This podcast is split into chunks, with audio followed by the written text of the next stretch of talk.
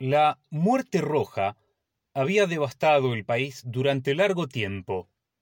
Jamás una peste había sido tan fatal y tan espantosa. La sangre era encarnación, y su sello, el rojo y el horror de la sangre. Comenzaba con agudos dolores, un vértigo repentino, y luego los poros sangraban y sobrevenía la muerte. Las manchas escarlata en el cuerpo y la cara de la víctima eran el bando de la peste, que la aislaba de toda ayuda y de toda simpatía, y la invasión, progreso y fin de la enfermedad se cumplían en media hora. Pero el príncipe próspero era feliz, intrépido y sagaz. Cuando sus dominios quedaron semidespoblados, llamó a su lado a mil caballeros y damas de su corte y se retiró con ellos al seguro encierro de una de sus abadías fortificadas. Era ésta de amplia y magnífica construcción, y había sido creada por el excéntrico, aunque majestuoso, gusto del príncipe. Una sólida y altísima muralla la circundaba. Las puertas de la muralla eran de hierro. Una vez adentro, los cortesanos trajeron fraguas y pesados martillos y soldaron los cerrojos. Habían resuelto no dejar ninguna vía de ingreso o de salida a los súbitos impulsos de la desesperación o del frenesí. La abadía estaba ampliamente aprovisionada. Con precauciones semejantes, los cortesanos podían desafiar el contagio. Que el mundo exterior se las arreglara por su cuenta. Entretanto, era una locura afligirse. El príncipe había reunido todo lo necesario para los placeres.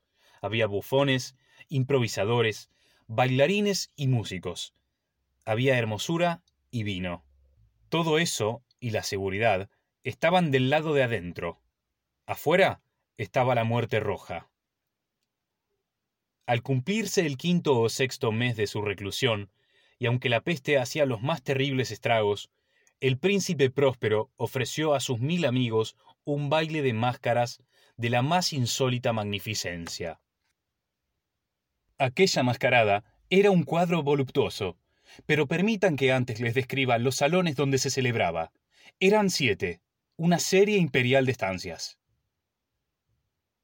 En la mayoría de los palacios, la sucesión de salones forma una larga galería en línea recta, pues las dobles puertas se abren hasta adosarse a las paredes, permitiendo que la vista alcance la totalidad de la galería. Pero aquí se trataba de algo muy distinto, como cabía esperar del amor del príncipe por lo extraño. Las estancias se hallaban dispuestas con tal irregularidad que la visión no podía abarcar más de una a la vez. Cada veinte o treinta metros había un brusco recodo, y en cada uno nacía un nuevo efecto. A derecha e izquierda, en mitad de la pared, una alta y estrecha ventana gótica daba a un corredor cerrado que seguía el contorno de la serie de salones. Las ventanas tenían vitrales cuya coloración variaba con el tono dominante de la decoración del aposento. Si, por ejemplo, la cámara de la extremidad oriental tenía tapicerías azules, vívidamente azules eran sus ventanas. La segunda estancia ostentaba tapicerías y ornamentos purpúreos, y aquí los vitrales eran púrpura. La tercera era enteramente verde, y lo mismo los cristales. La cuarta había sido decorada e iluminada con tono naranja, la quinta con blanco, la sexta con violeta. El séptimo aposento aparecía completamente cubierto de colgaduras de terciopelo negro, que abarcaban el techo y las paredes, cayendo en pliegues sobre una alfombra del mismo material y tonalidad. Pero en esta cámara el color de las ventanas no correspondía a la decoración. Los cristales eran escarlata, tenían un color de sangre. A pesar de la profusión de ornamentos de oro que aparecían aquí y allá, o colgaban de los techos, en aquellas siete estancias no había lámparas ni candelabros. Las cámaras no estaban iluminadas con bujías o arañas. Pero en los corredores paralelos a la galería, y opuestos a cada ventana, se alzaban pesados trípodes que sostenían un ígneo brasero cuyos rayos se proyectaban a través de los cristales teñidos e iluminaban brillantemente cada estancia producían en esa forma multitud de resplandores tan vivos como fantásticos.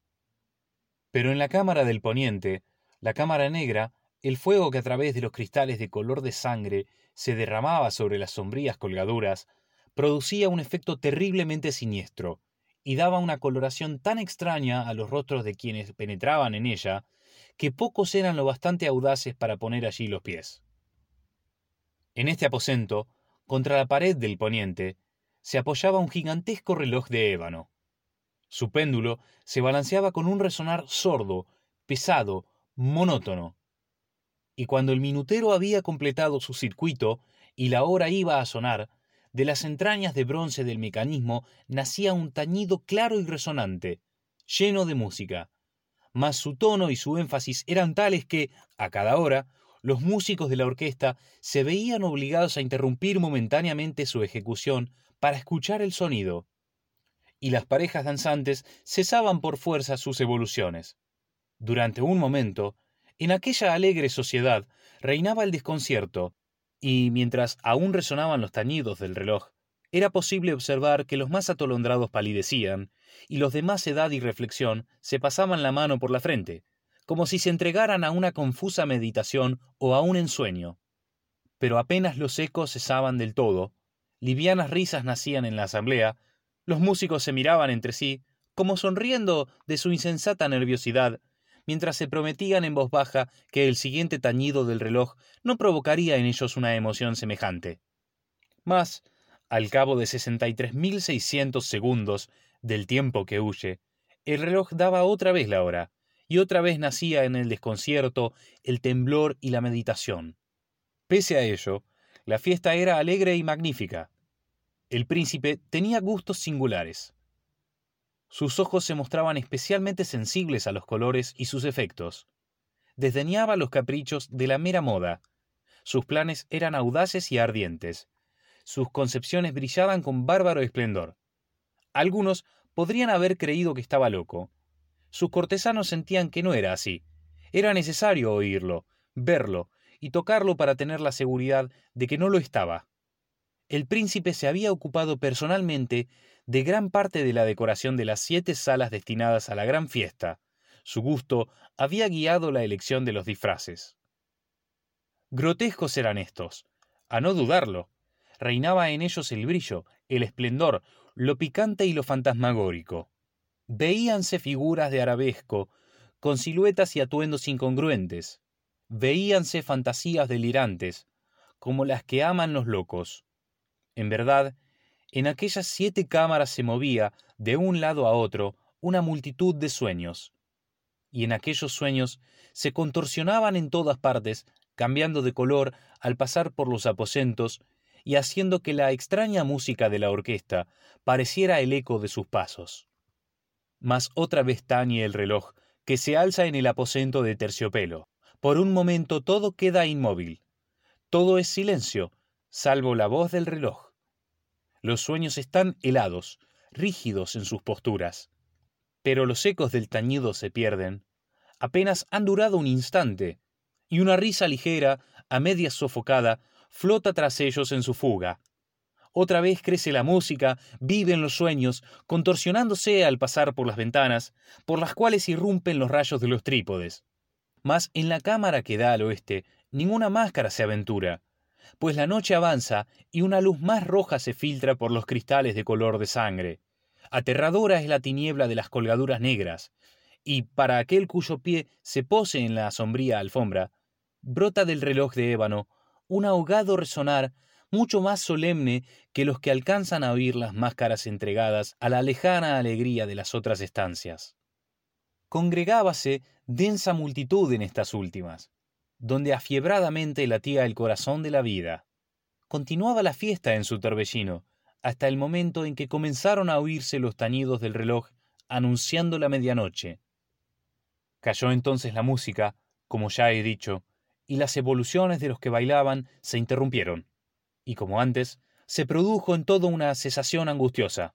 Mas esta vez, el reloj debía tañer doce campanadas, y quizás por eso ocurrió que los pensamientos invadieron en mayor número las meditaciones de aquellos que reflexionaban entre la multitud entregada a la fiesta. Y quizá también por eso ocurrió que, antes de que los últimos ecos del carrilón se hubieran hundido en el silencio, muchos de los concurrentes tuvieron tiempo para advertir la presencia de una figura enmascarada que hasta entonces no había llamado la atención de nadie.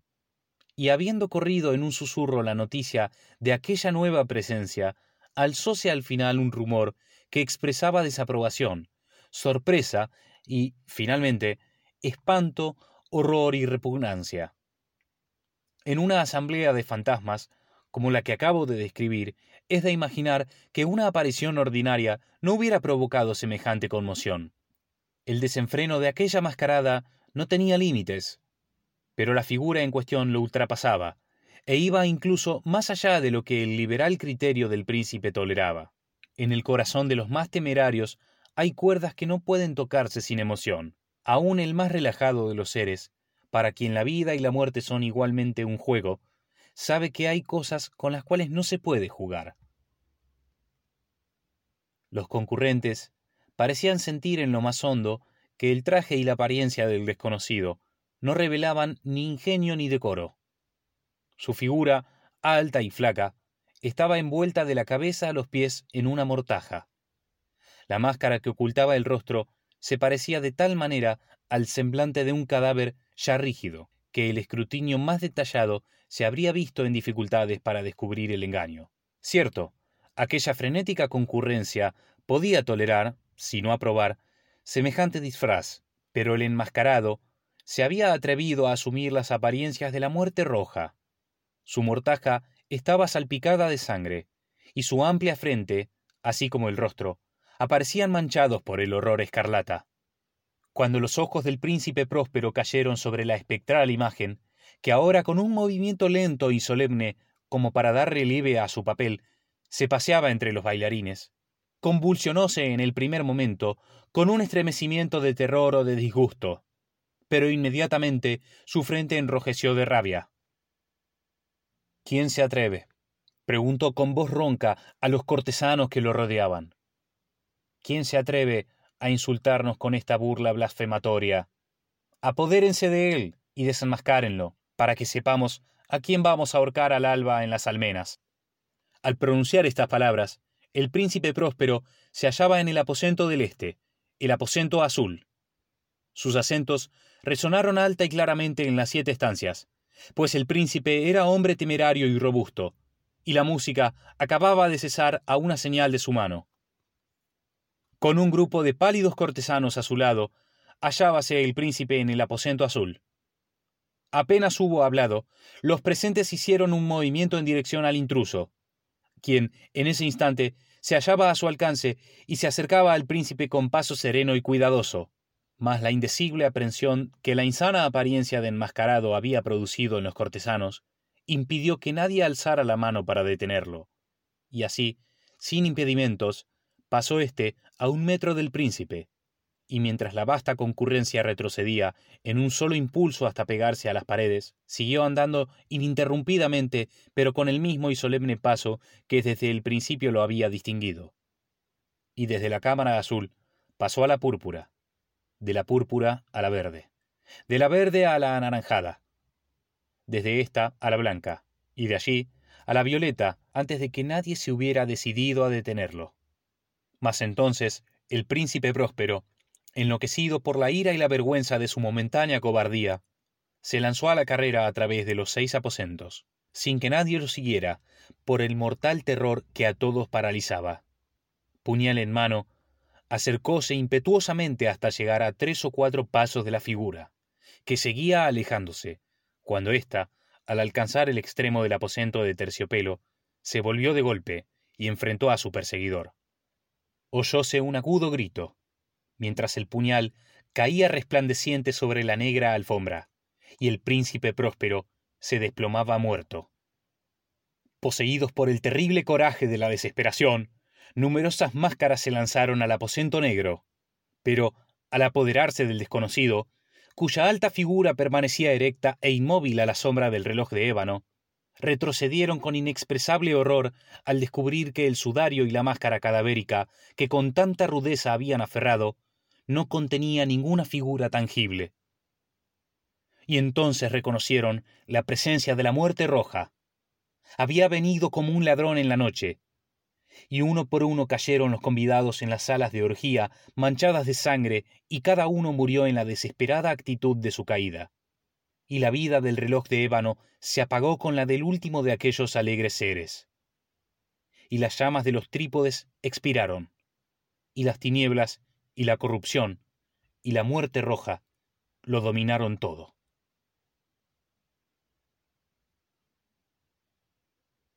La máscara de la muerte roja de Edgar Allan Poe